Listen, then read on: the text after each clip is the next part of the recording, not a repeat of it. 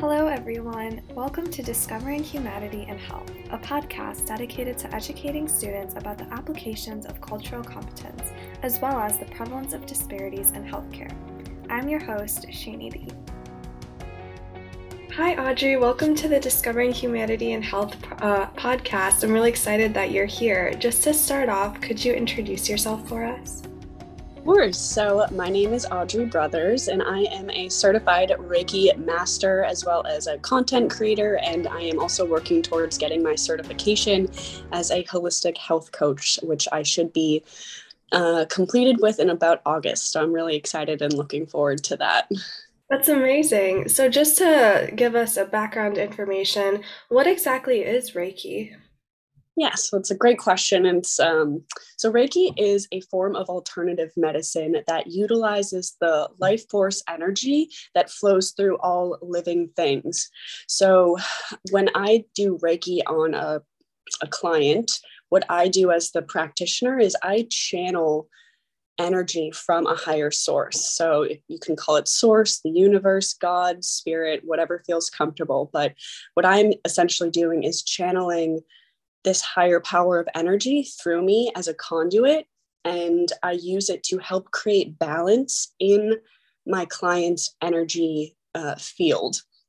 Um, it's a very subtle yet effective and powerful form of energy healing that works to bring balance to not only your physical body, but your emotional, mental, and spiritual states of being.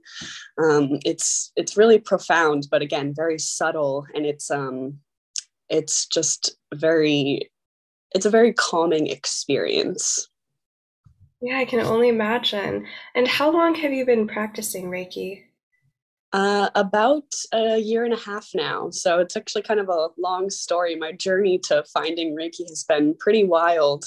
Um, I've always had this innate yearning to help people since a very young age, but for a very long time, I was uh, confused about what I wanted to do with my life exactly. But I knew I had this almost destiny that I needed to help people. And um, for the last 10 years or so, I've been bouncing from career to career, just trying to find the right fit. And when the pandemic hit, I kind of went through this whole full blown spiritual awakening where I, you know, had lots of time to self reflect because we we're all, you know, sitting at home for almost two years. And I ended up quitting my corporate job um, and pursuing Reiki full time because it just somehow my path crossed with Reiki and it just felt so natural and it just seemed like the right decision at the time. And so far, so good. That's amazing. And I know you mentioned that Reiki was a form of holistic healing, and I'm just curious because I don't know much about it. Um, do you know like any other forms of holistic healing? And it's totally fine if you don't. Yeah, so other forms of holistic healing would be um, you could like crystal healing or acupuncture, um, like herbal medicine and things along like that. But it, holistic healing really focuses on treating the whole person rather than just symptoms. Um, Western medicine tends to do that. Not that I have any problems with Western medicine. I think it's brought us so far in this world.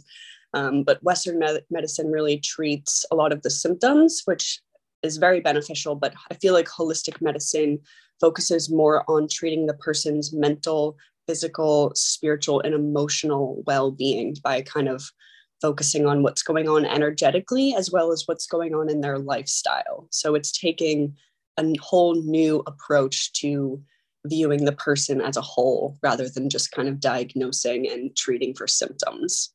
That's amazing. And some of the methods that you mentioned are really familiar to me because I know acupuncture has been very popular lately. So that's really cool to hear. And, yeah. Oh, sorry. Go ahead.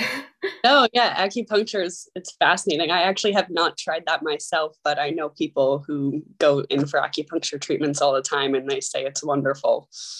Yeah. So when I was um the first way I found you was actually through Instagram, and I was just strolling through your feed, and um, I noticed that you mentioned your chakra healing journal, and I was really curious about that. So could you elaborate on it?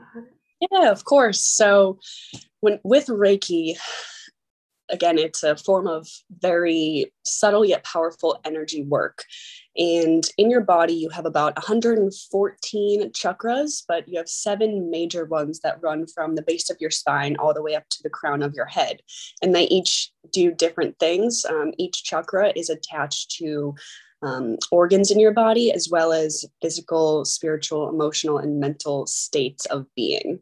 Um, so you have your root chakra at the base of your spine, and then your sacral, which is right below your navel.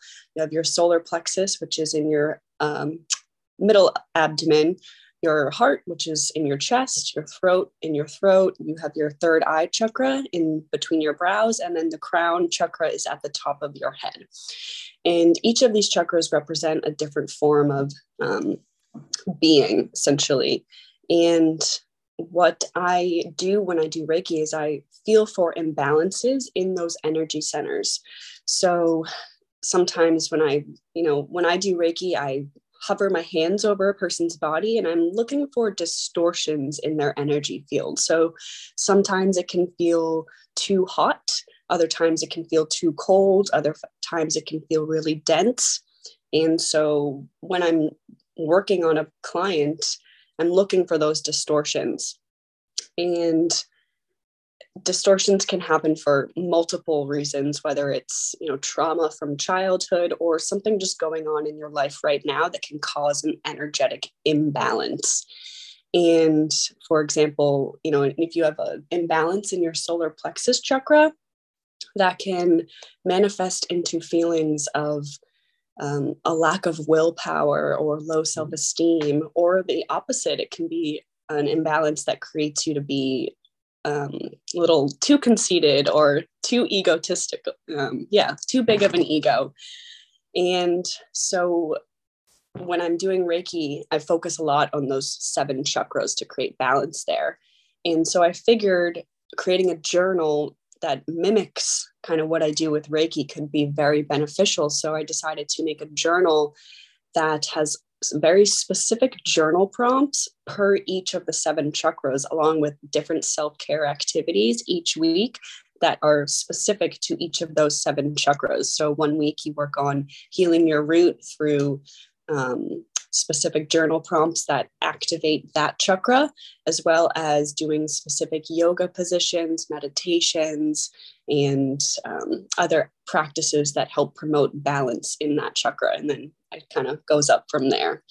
But yeah, it took me um, several months to make that. It took a lot of time and effort, but I'm really proud of the product and I, I use it myself.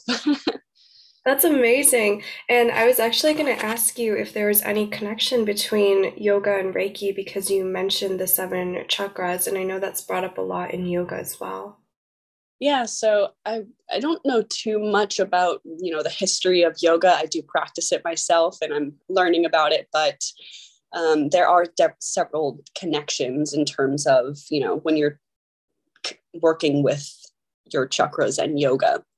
So, for example, when you're trying to open or balance your root chakra, that is at the base of your spine. So, doing yoga positions that activate your lower parts of your body, like your hips and your legs and your glutes, those are connected to the root chakra. And then the same for your um, sacral chakra, which is um, right below your navel hip poses and again lower body poses are going to activate and open that one. And then just several different poses work with the different chakras. So your solar plexus is related to core positions um, so on and so forth. But yeah there's definitely a connection especially because yoga is all about breath work and keeping your energy in balance. So it all is correlated That's cool to know. And I also wanted to ask specifically, how would you heal your sacral chakra? Because I know you talk about that quite a bit over your Instagram. Yeah, so that's a that's a great question because I think a lot of people in this uh, world have issues with their sacral chakra. So the sacral chakra is again right below the navel, and it's the seat of our emotions. It's kind of where we have all our feelings, and it's the center of our joy, our pleasure, our sexuality, and all of our emotions. So when imbalances are present in the sacral chakra, which can stem from not dealing with your emotions in healthy ways. It can manifest into feelings of depression, anxiety, shame, guilt, um, or you know, insecurity, and lots of things along that nature. And so, when it comes to healing your sacral chakra, my most recommended method would be to journal, which again is what prompted me to make a chakra healing journal.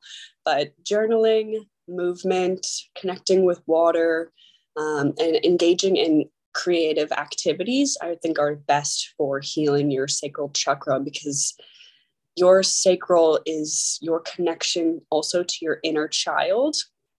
So, in other words, it's where we are creative in our life. It's where we get those feelings of creativity, spontaneity, and feelings of just joy and pleasure. And when our sacral chakra is blocked, we don't feel that joy or that, you know, we don't feel creative, we don't feel spontaneous, and it doesn't allow us to live in our full potential.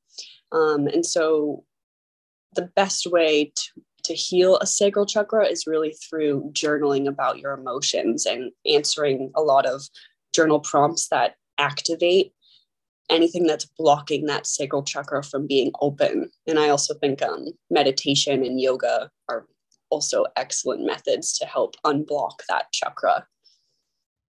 That's really great to know. And those are all the questions that I have to you for you. Um, it was really great to get to know Reiki more, and it's really exciting to learn more about the chakra journal as well.